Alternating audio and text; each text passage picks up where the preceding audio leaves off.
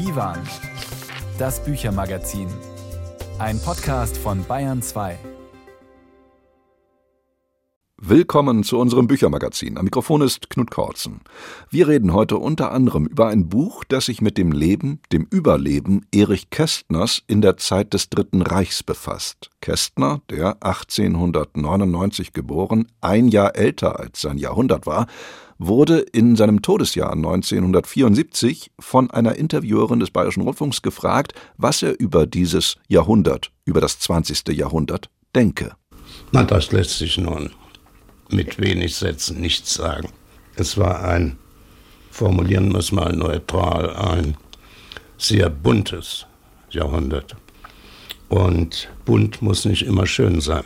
Der doppelte Erich, Kästner im Dritten Reich, nennt der Journalist Tobias Lehmkuhl sein Buch über Erich Kästner. Wir reden mit ihm gleich darüber. Außerdem erwartet Sie in dieser Ausgabe unseres Büchermagazins eine Rezension des neuen Romans vom gebürtigen Augsburger Michel Descartes, Kapitulation.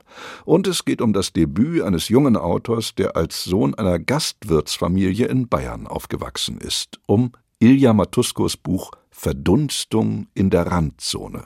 Hier ist Lina Horn mit einem Song aus dem Jahr 1957, Just One of Those Things.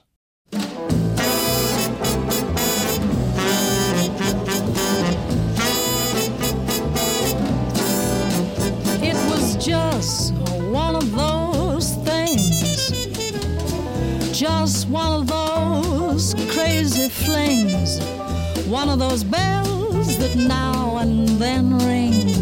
Just one of those things. It was just one of those nights, just one of those fabulous flights, a trip to the moon on gossamer wings.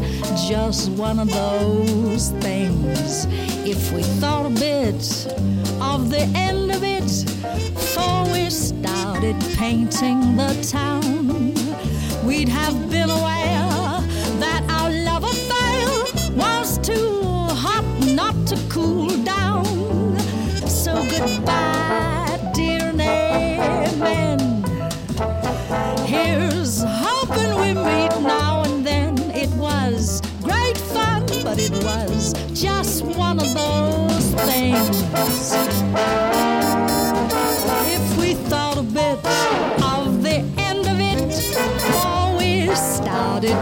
sing the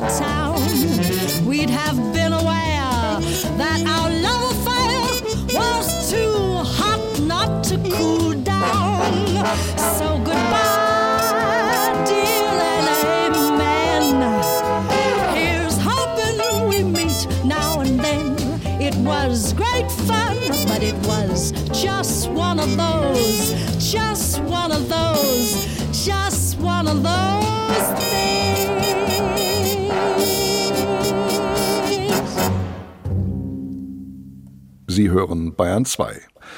Erich Kästner war und ist nicht nur ein begnadeter und deshalb bis heute berühmter Kinderbuchautor. Eben erst ist sein Klassiker Das fliegende Klassenzimmer zum vierten Mal fürs Kino verfilmt worden. Erich Kästner war und ist weitaus mehr als das. Marcel Reich-Ranitzky erzählt in seiner Autobiografie Mein Leben davon, wie er im Warschauer Ghetto auf Kästners Gedichte stieß, genauer gesagt auf Dr. Erich Kästners Lyrische Hausapotheke, erschienen 1936 in Zürich. Da Reich-Ranitzky im Ghetto kein Exemplar dieses Buches erwerben konnte, schrieb seine spätere Frau Theophila für ihn die darin enthaltene Poesie Kästners ab und illustrierte sie. Marcel Reich-Ranitzky, der von den Nazis verfolgte und nur knapp dem Tod entronnene Jude, hat später über Kästner geschrieben, in der Zeit von 1933 bis 1945 hatte er, der Mann zwischen den Stühlen, sich klar entschieden. Nicht er war emigriert, doch waren es seine Bücher. Sie konnten damals nur in der Schweiz erscheinen. Erich Kästner, so Marcel Reich-Ranitzky, war Deutschlands Exilschriftsteller honoris causa. Dieses Prädikat Exilschriftsteller ehrenhalber ist eine Ehrenrettung, die mein Gesprächspartner Tobias Lehmkuhl vermutlich so nicht teilen und gelten lassen wird. Tobias Lehmkuhl hat vor kurzem ein Buch über Kästner im Dritten Reich vorgelegt unter dem Titel Der doppelte Erich. Guten Tag, Herr Lehmkuhl. Schönen guten Tag, Herr Korzen.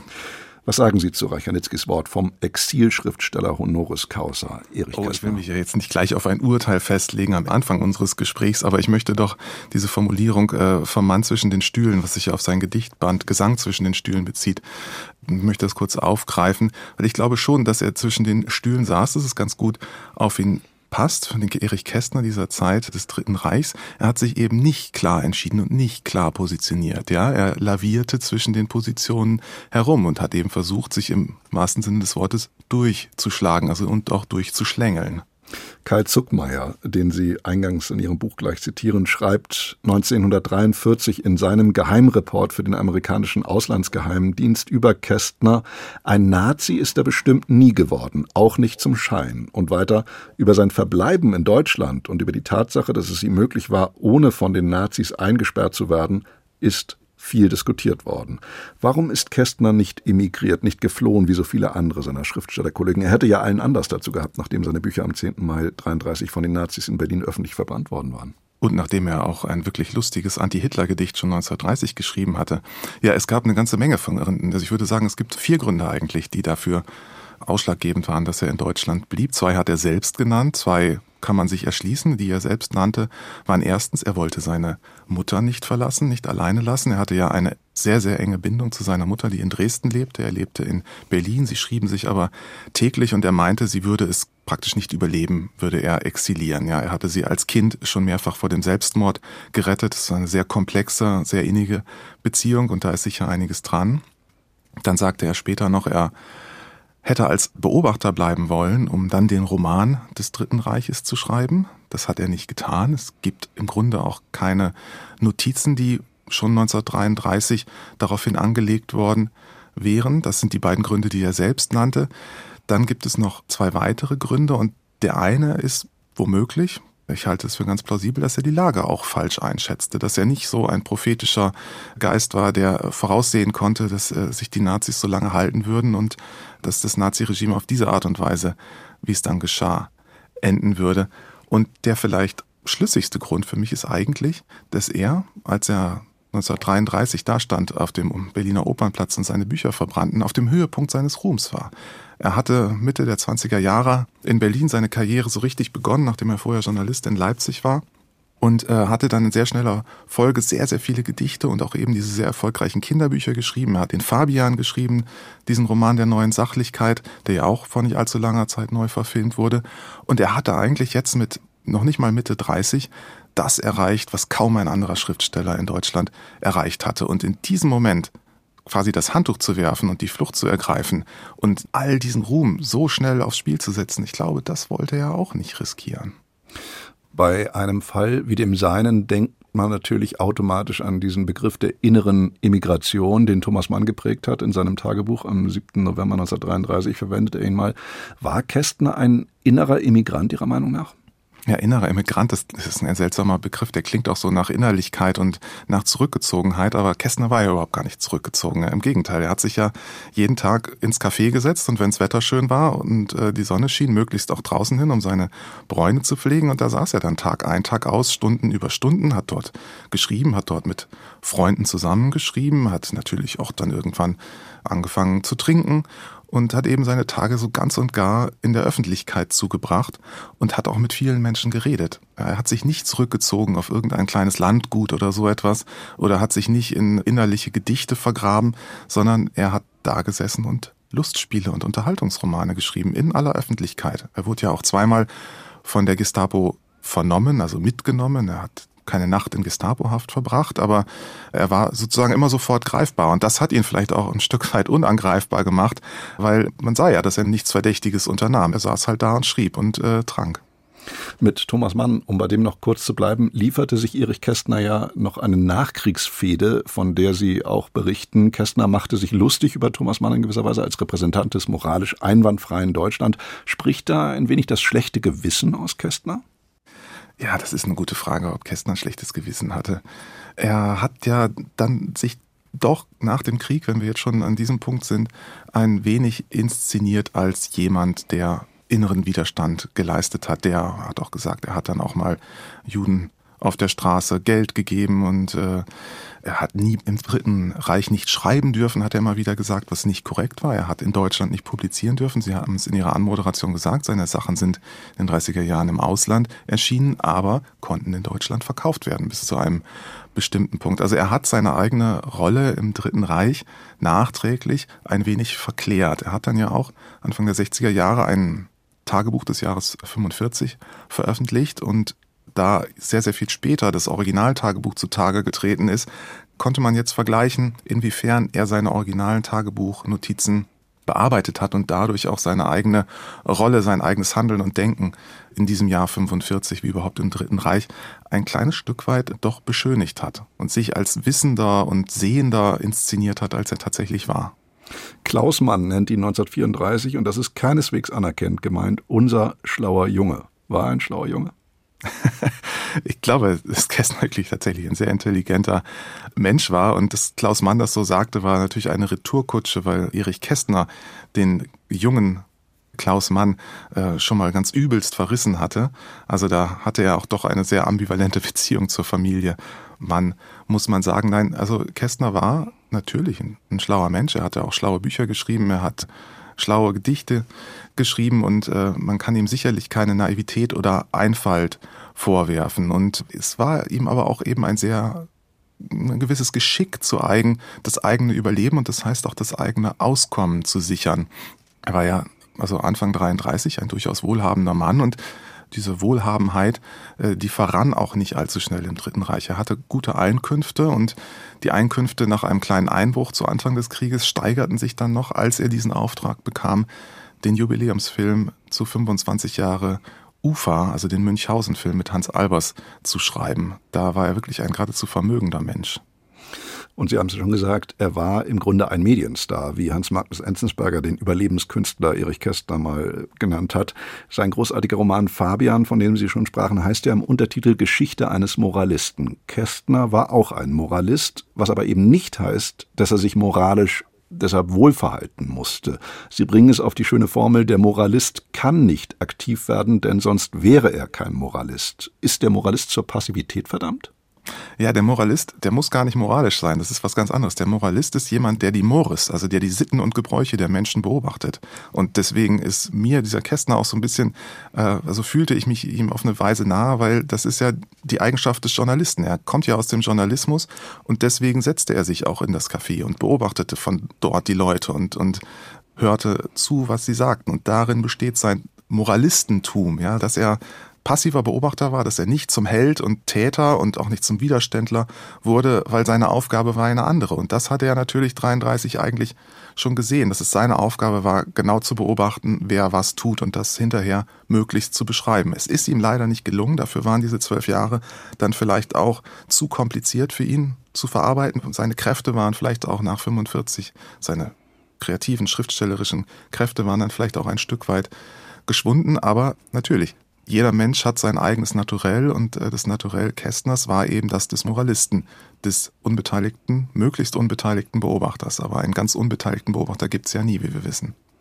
Er ist von Temperaments wegen kein Umstürzler, so hat es sein Weltbühnenkollege Rudolf Arnheim mal in einer Rezension über Erich Kästner geschrieben. Ein Widerstandskämpfer war wirklich nicht vom Typ her, aber er hat sich ja auch interessanterweise nie zu einem solchen stilisiert nachträglich. In seiner Dankesrede zum Büchnerpreis hat er 1957, das finde ich bemerkenswert, rückblickend über sich in der dritten Person gesagt, mit dem Schicksal der meisten anderen unerwünschten Autoren verglichen, war das seinige ein Kinderspiel. Ihre Diplome lauteten auf Ausbürgerung, ihre Akademien waren das Zuchthaus und das Konzentrationslager.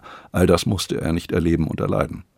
Ja, er war ein bescheidener Mensch, das muss man ihm wirklich zugutehalten. Er war kein überaus mutiger Mensch, aber er war auch kein eitler, arroganter oder angeberischer Typ.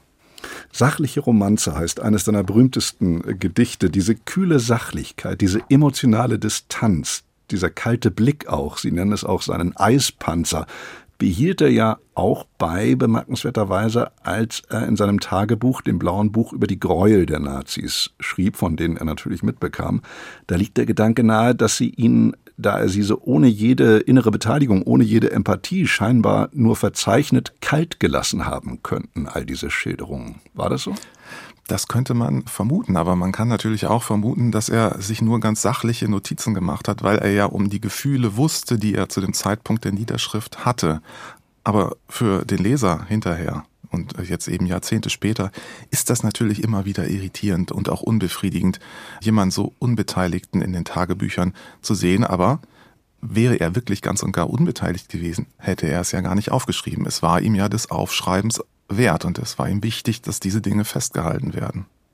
Zeitgenossen beschrieben ihn als Menschen von knochentrockener Sachlichkeit, die einzig durch sein leicht mokantes Sächsisch aufgeweicht wurde, so ist es bei Ihnen zu lesen.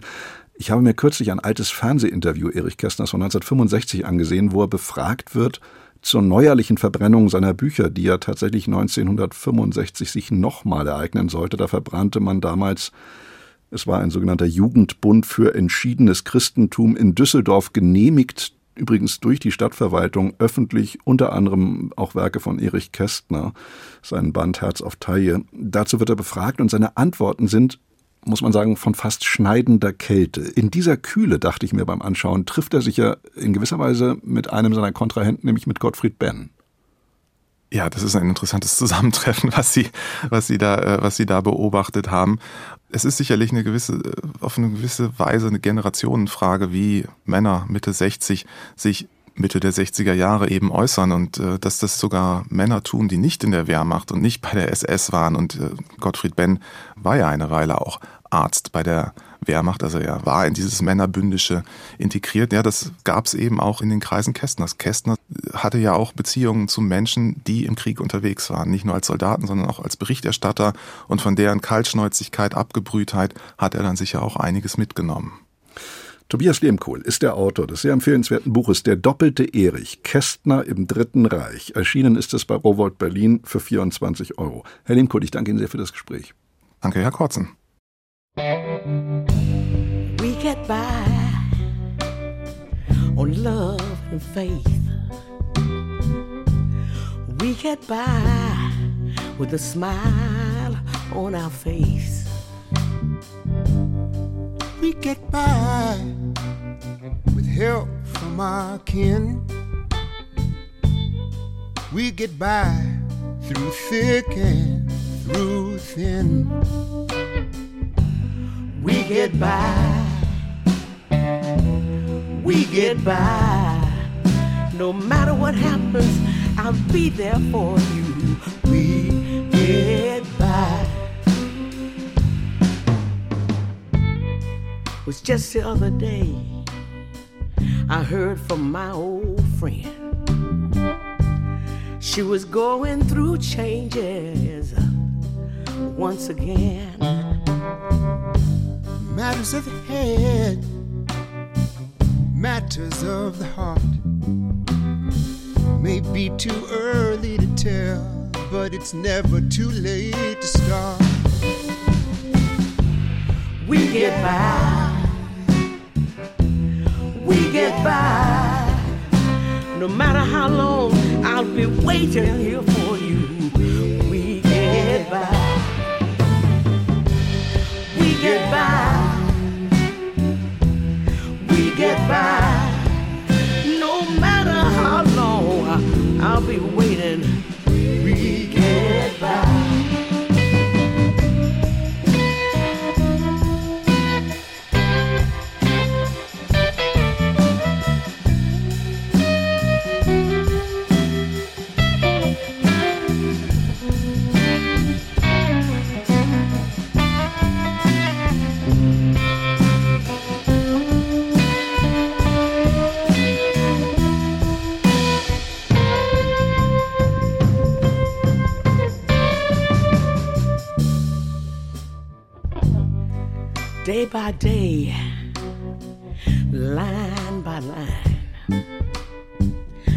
If you don't have yours, you sure got mine. We get by, we get by day by day. We get by in our own way. We get by, we get by, no matter how happens there for you. We get by. We get by. We get by. No matter how long, I'll be waiting here for you. We get by. No matter how long I'll come running,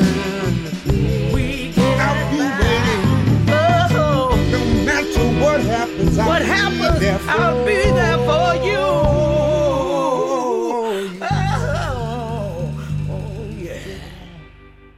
Mavis Staples und Ben Harper im Duett mit dem Song We Get By.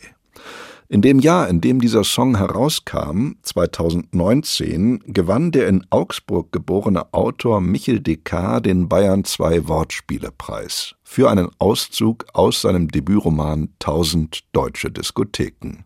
In diesem Erstling ist Descartes Hauptfigur in ganz Bayern unterwegs. Freising, Ingolstadt, Rosenheim, Garmisch und auch in Augsburg, der uninteressantesten Stadt, die man sich vorstellen kann. So steht's im Roman. Dieses Augsburg, das kannst du wirklich sofort vergessen. Eine Nacht langweiliger als die andere. Das kannst du dir gar nicht vorstellen. Ein Urteil, das, wie mir Michel Descartes damals sagte, auch auf biografische Prägungen zurückgeht.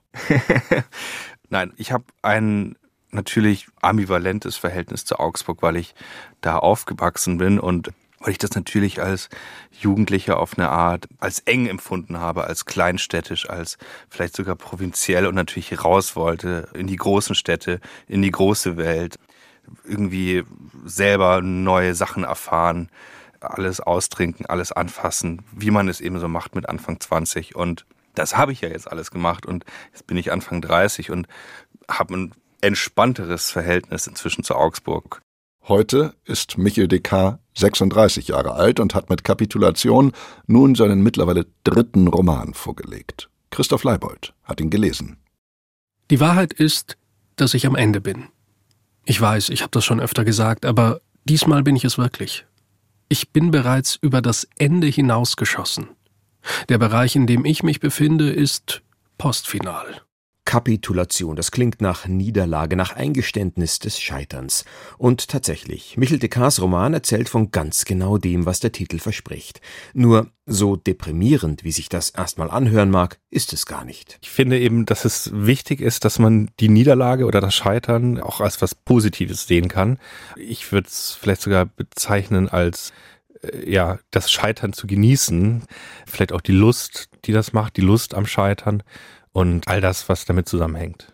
Diese Lust stellt sich bei der Lektüre dieses Buches von der ersten Zeile an ein, beim Protagonisten desselben dagegen erst im Laufe der Handlung, ist der doch zunächst eher von einer großen Unlust befallen, wie er in der besagten ersten Zeile bekennt. Es ging darum, dass ich keine Lust mehr hatte, Schriftsteller zu sein. Laszlo Karassin, der Ich-Erzähler von Michel Descartes Roman, ist Lyriker, dessen verstiegene Gedichte Titel wie Dinosaurierjahre, Einsame Sonnen oder Kristallmeer tragen. Gedichte, die auf äußerst überschaubare Resonanz stoßen, bis sich unvermittelt die Sparkasse Zelle Gifhorn Wolfsburg bei Laszlo meldet, weil sie ihm einen mit 7500 Euro dotierten Kunstförderpreis verleihen will.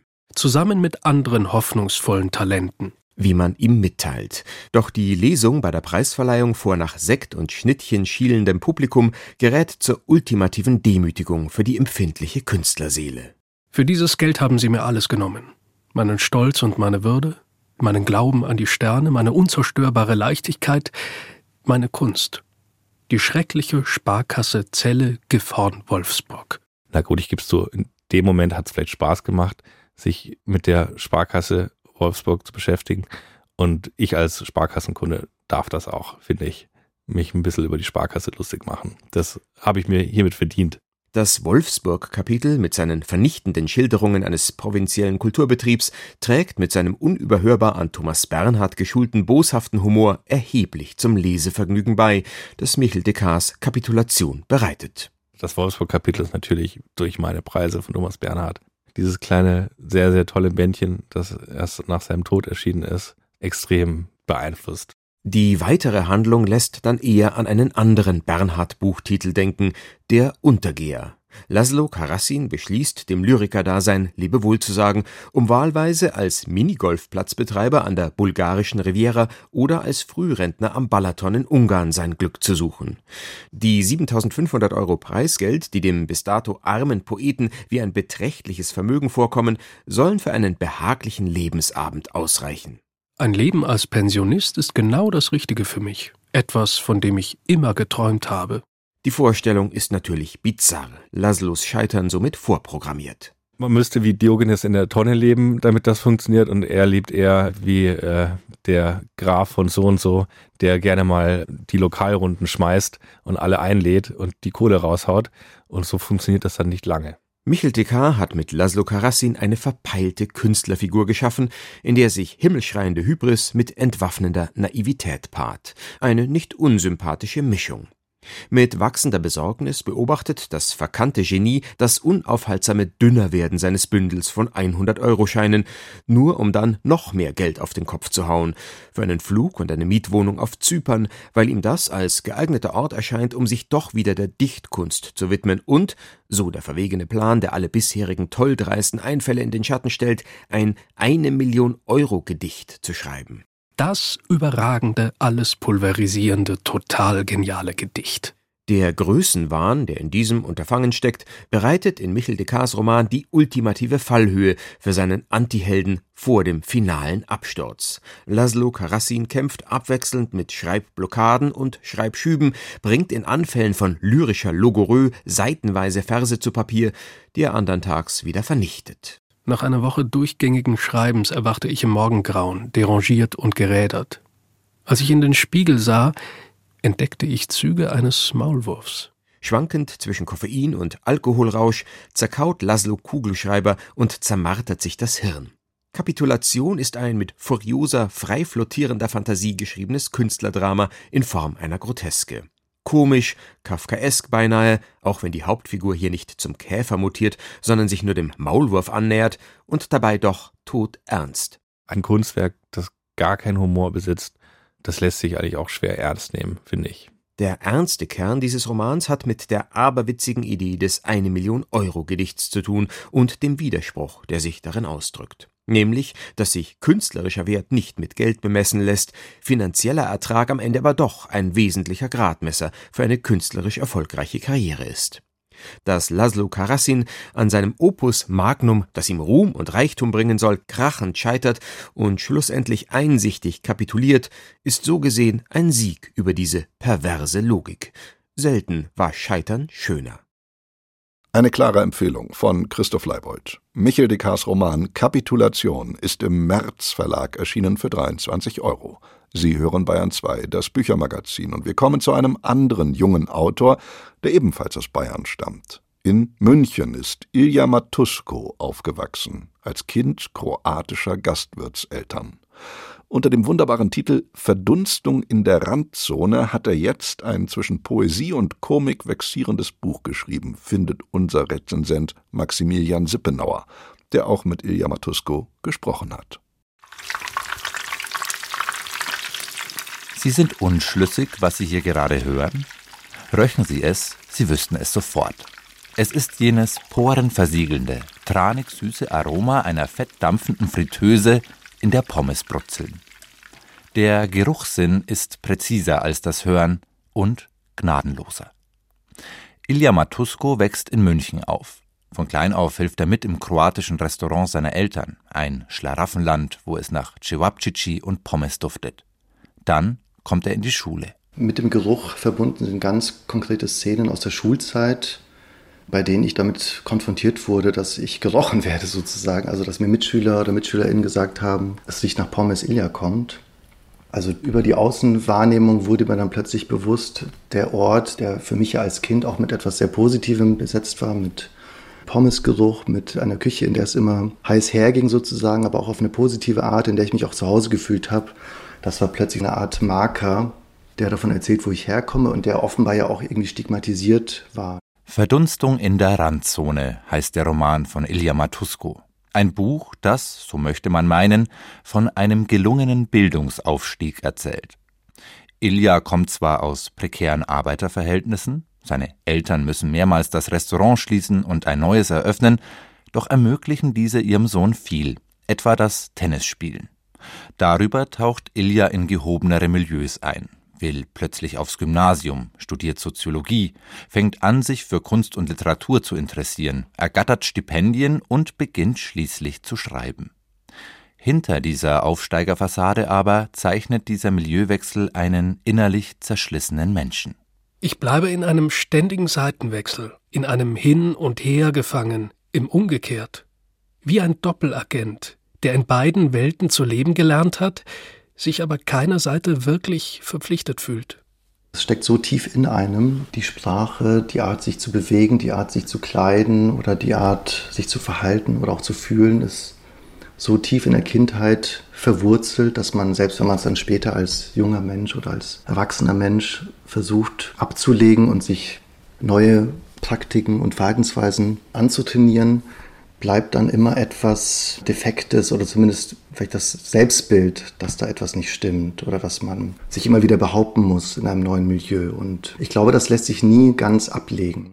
Es sind oft Alltagspetitessen, mit denen Matusko die Scham darüber, aus der vermeintlich falschen Schicht zu stammen, illustriert.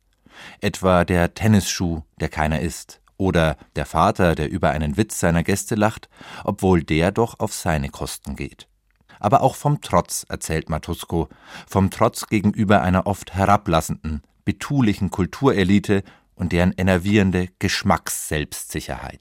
Was ist guter Geschmack, legitimer Geschmack oder eben auch primitiver Geschmack? Und diese Frage wird ja hauptsächlich in der Kunst dann behandelt und ich stehe der Höherwertigkeit mancher Dinge kritisch gegenüber und entdecke eben auch eine gewisse Schönheit oder Ästhetik dann eben in der Gastwirtschaft. Beispielsweise bei meiner Mutter, die am Stammtisch sitzt am Nachmittag und dort den Kopf auf die Arme legt und einschläft und um sie herum der Bierdeckelhalter, Salz und Pfefferstreuer. Das ist für mich ein, ein tolles, eindrückliches Bild. Ist nun Verdunstung in der Randzone eine weitere jener soziologisch angedickten autofiktionalen Nabelschauen, die gerade Regalmeter füllen? Gott sei Dank nicht. Das liegt vor allem an der Erzählform. Matusko erzählt sein Leben nicht als Heldenreise, sondern über pointierte Essays, in denen er verschiedenste Beobachtungen und Erinnerungen miteinander verwebt und kollagiert. Da kontrastiert er etwa den virilen Mercedes-Kult in Kroatien mit einer Alexandra Birken-Ausstellung, in der die Künstlerin Schaltknüppel sammelt und Motorblöcke zersägt. In diesem Ballwechsel zwischen Hoch- und Prollkultur steht der Autor am Spielfeldrand und scheint oft selbst nie ganz zu wissen, zu wem er halten soll. Als ich gemerkt habe, wenn man die Abschnitte einfach so stehen lässt und vielleicht so aufeinander loslässt, dass plötzlich zwischen den Abschnitten so eine Art Schwingung entsteht und äh, plötzlich Dinge passieren, die man gar nicht beabsichtigt hat. Also plötzlich entstehen Assoziationen oder es verknüpfen sich plötzlich Wörter oder Textpassagen miteinander, so wie ich es gar nicht vorhersehen konnte. Verdunstung in der Randzone dieser paradigmatische Titel des Buches entstammt im Übrigen der Frittierkunstanleitung optimal frittieren. Das im Lebensmittel gebundene Wasser, heißt es darin, wird infolge der Verdunstung in der Randzone nach und nach aus dem Inneren an die Randschicht geführt. Die Abnahme der Feuchtigkeit an der Oberfläche führt zur Ausbildung der Kruste. Treffender lässt sich die Seelenverhärtung kaum beschreiben, die ein Sprung in das siedende Fettbecken der sozialen Oberschicht bedeuten kann. Maximilian Sippenauer war das über Ilja Matuskos Buch Verdunstung in der Randzone. Und das ist bei Surkamp erschienen für 17 Euro. Hier kommt ein Song von den Sternen, featuring Kaiserquartett und Aerobik, die besten Demokratien.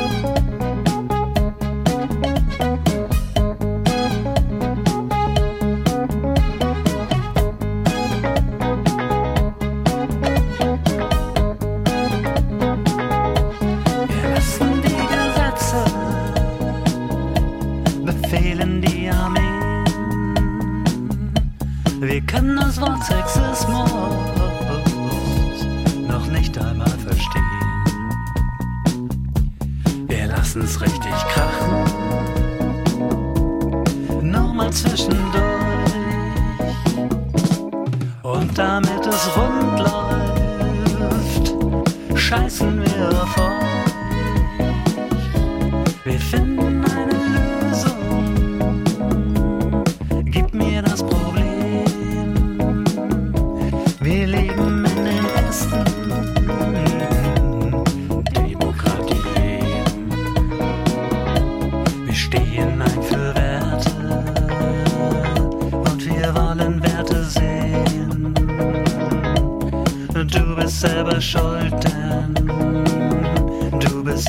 bist selbst der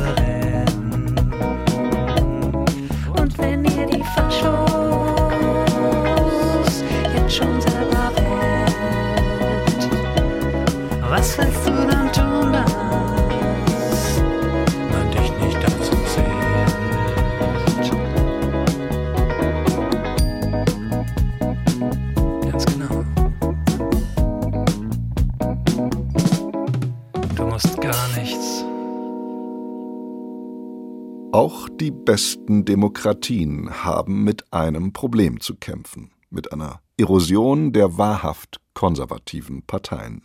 Rechts von ihnen sind längst populistische Konkurrenten auf den Plan getreten, denen manche Konservative aus Angst vor dem eigenen Bedeutungsverlust nach dem Munde reden und dadurch ihre Klientel verschrecken.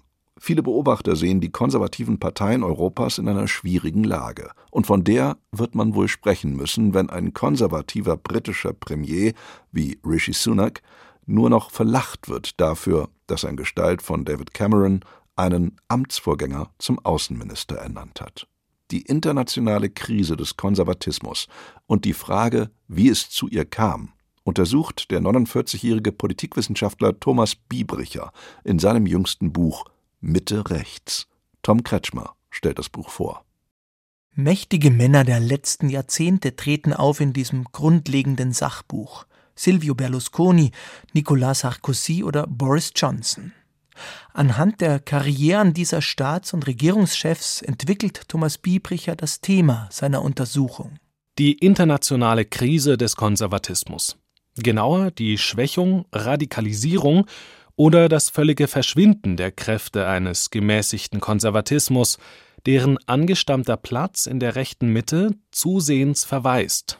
Das ist auf den ersten Blick erstaunlich, denn all die genannten haben über längere Zeit die Geschicke ihrer Staaten und der Europäischen Union entscheidend mitbestimmt. Doch an ihnen allen zeigt sich, so Thomas Biebricher, dass es zunehmend schwieriger wird, konservativ zu sein. Das Problem besteht darin, dass Konservative typischerweise nicht eigentlich das Bestehende zu verteidigen versuchen, wie es ihrem Selbstverständnis entspricht, sondern das Vergehende. Darüber hinaus, so analysiert Thomas Biebricher, haben die Konservativen mit dem Ende der Sowjetunion ihren wichtigsten Gegner verloren, den Kommunismus. Gleichzeitig, so lautet die Arbeitshypothese des Politikwissenschaftlers, ist der Konservatismus von zwei Seiten in Bedrängnis gekommen. Von der Mitte her entwickelt sich der Liberalismus zum Konkurrenten und rechts außen gewinnen autoritäre Personen und Parteien an Einfluss. Anders als Liberale und Sozialdemokraten sind Konservative von dieser Seite besonders angreifbar, schreibt Thomas Biebricher. Konservatismus und die autoritäre Alternative sind weder wie Flüssigkeiten, die sich nicht mischen können, oder gar gleichpolige Magneten, die sich gegenseitig abstoßen. Das Abkippen ins Autoritäre bleibt dem Konservativen als Potenzial unweigerlich eingeschrieben. Thomas Biebricher geht durchaus kritisch um mit seinem Untersuchungsgegenstand. Gleichzeitig macht er immer wieder deutlich, dass das politische System der liberalen Demokratie ohne gemäßigt konservative Parteien nicht funktioniert. Wie sich die in Europa seit den 1990er Jahren verändert haben, das untersucht er im Mittelteil seines Buches am Beispiel von drei Ländern Italien, Frankreich und Großbritannien. Und das macht er gründlich und mit bewundernswerter Sachkenntnis. Detailliert beschreibt er etwa den Aufstieg von Silvio Berlusconi nach dem Niedergang der Democrazia Cristiana. Den Raum, der sich dadurch in der rechten Mitte bot, plante ein Unternehmer zu erobern, der im Januar 1994 seinen Eintritt in die Politik verkündete und gerade einmal zwei Monate später Premierminister war. Silvio Berlusconi. Der Cavaliere, wie sich Berlusconi gerne auch nennen ließ, der Cavaliere war ein Pionier in vielerlei Hinsicht, wenn es um die Frage geht, wie sich der Konservatismus veränderte. Das zeigt Thomas Biebricher an Berlusconis Partei, der Forza Italia. Das Modell der personalisierten Partei war geboren, deren Schicksal untrennbar mit ihrem Führer verbunden bleibt, der im Gegenzug die Partei gewissermaßen als Privatbesitz betrachtet. Im Umkehrschluss implizierte dieses allein auf den Anführer zugeschnittene Organigramm ein vorsichtig ausgedrückt überschaubares Maß an innerparteilicher Demokratie. Mit wissenschaftlicher Genauigkeit und doch verständlich und spannend zu lesen, beschreibt Thomas Biebricher die Entwicklung der konservativen politischen Kräfte in Italien, Frankreich und Großbritannien. Diese drei Länderberichte machen den Hauptteil des Buches aus gut 400 Seiten über den Aufstieg und Fall von Silvio Berlusconi, die Wendungen eines David Cameron oder das lange Erbe von Margaret Thatcher. Nach diesem ausführlichen Panorama bündelt Thomas Biebricher seine Erkenntnisse in dem besonders lesenswerten Schlusskapitel. Eine der zentralen Erkenntnisse betrifft etwa den Brexit. Der, so Biebricher, ist unter anderem darauf zurückzuführen, dass die britische Labour-Partei unter Tony Blair so weit in die Mitte rückte, dass sie unmöglich mehr des Sozialismus verdächtigt werden konnte. Diese Erosion der diversen Gegnerschaften liefert auch eine überzeugende Erklärung, warum Brüssel, sozusagen in Ermangelung von Alternativen, zu einem solch veritablen Feindbild avancieren konnte. Zum Ende hin schreibt Thomas Biebricher essayistischer und manchmal auch suffisanter, zum Beispiel wenn er das politische Personal unter dem Big Ben charakterisiert. Cameron war kein Boris Johnson und auch kein Berlusconi, ja noch nicht einmal ein Sarkozy.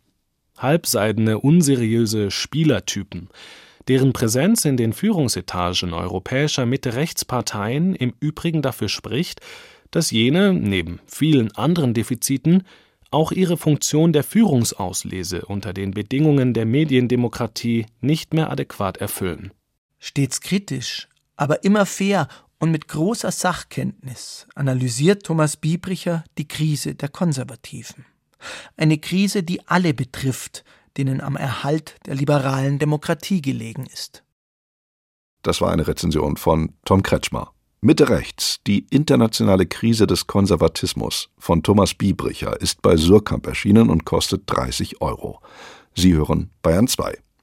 Die Berlinerin Ulrike Sterblich war mal eine Zeit lang Kolumnistin in unserem freitäglichen Sprachmagazin sozusagen hier auf Bayern 2. Und sie trat als Außenreporterin Super Top Checker Bunny für den RBB und ORF auf. Schon ein paar Jahre her das alles. Heute ist sie Schriftstellerin. Mit ihrem jüngsten Roman Drifter stand sie dieses Jahr auf der Shortlist des Deutschen Buchpreises. Daran geht es unter anderem um die Medien bzw. Kommunikation in den Medien. Der Ich-Erzähler Wenzel Zahn betreut die Social-Media-Plattform eines öffentlich-rechtlichen Senders.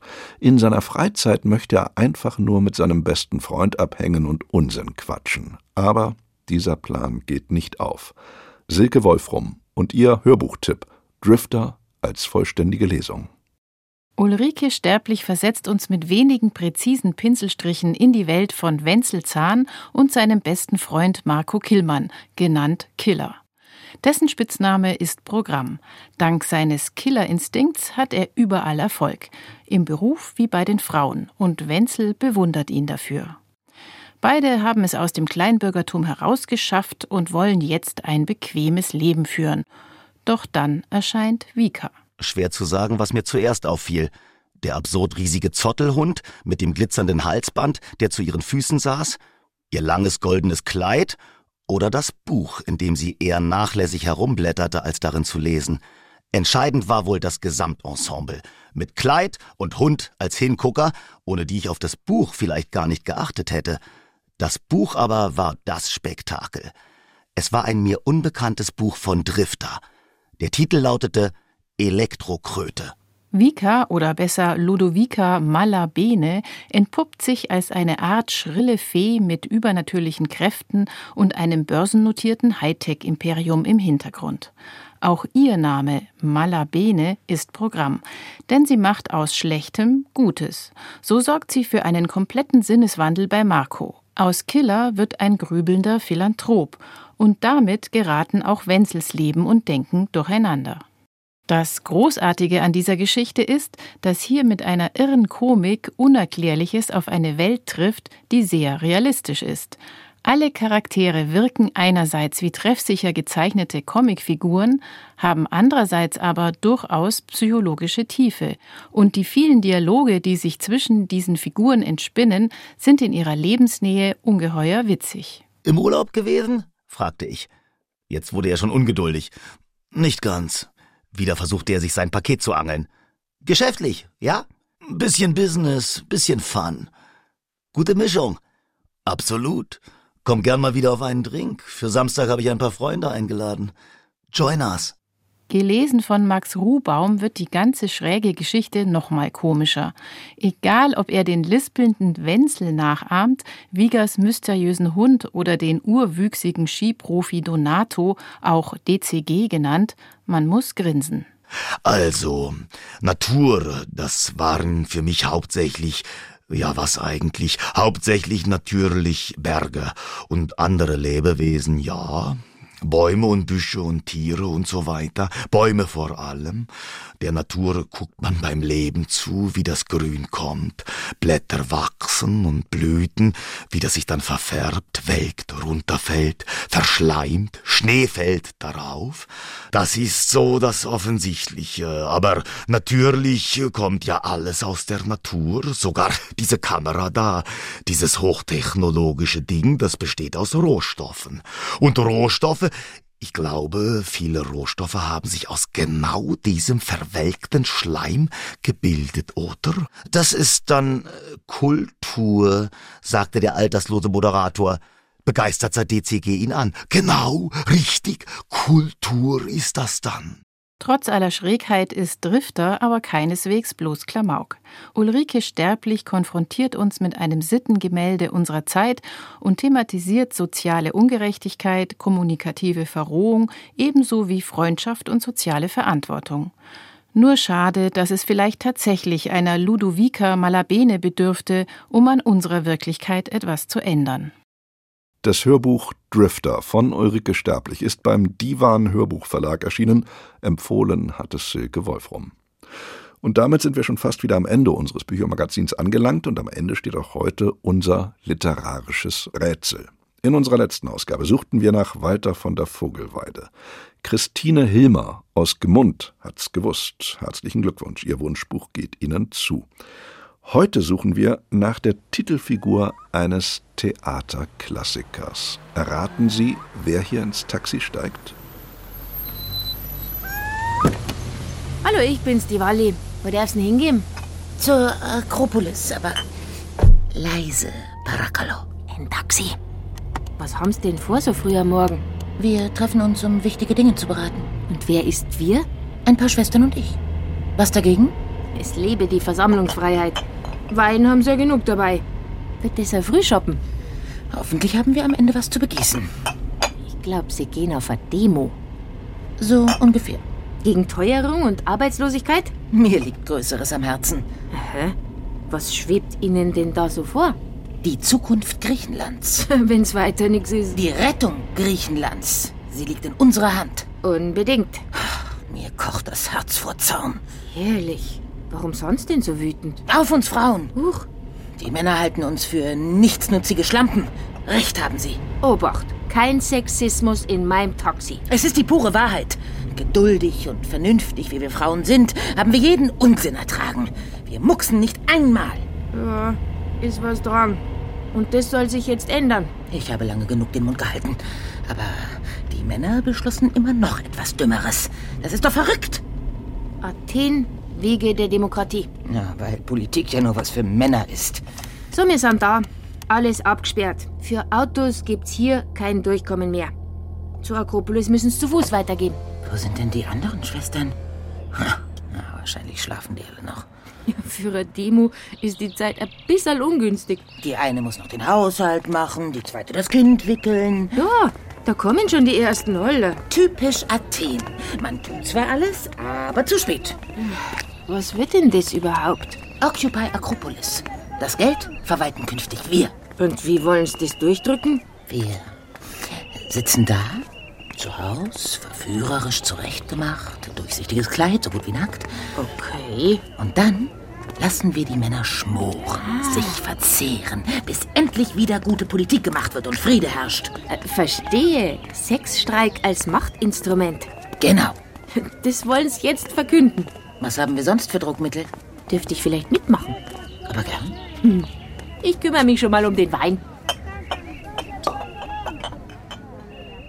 Erraten, nach wem gesucht ist? Ihre Antwort schicken Sie bitte per Postkarte an den Bayerischen Rundfunk, Redaktion Kultur Aktuell, Divan 81011 München oder an divan.bayern2.de.